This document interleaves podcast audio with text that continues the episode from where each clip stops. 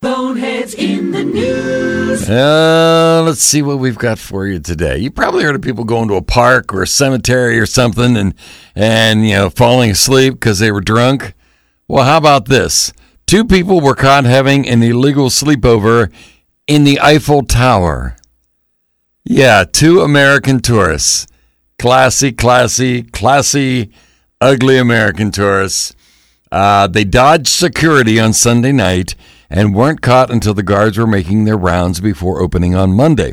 Now, officials say the tourists were drunk, but it's not clear if they accidentally passed out on the Eiffel Tower or if they had planned or they, the plan they'd hatched while it was under the influence.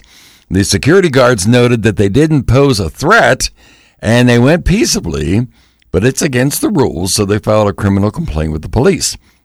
It sounds like a minor trespassing sort of thing where they'll probably be fined, but there aren't any specifics on what they'll be hit with just yet.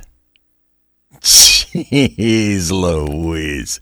And that's today's. Bonehead of the day. And I am shaking my head.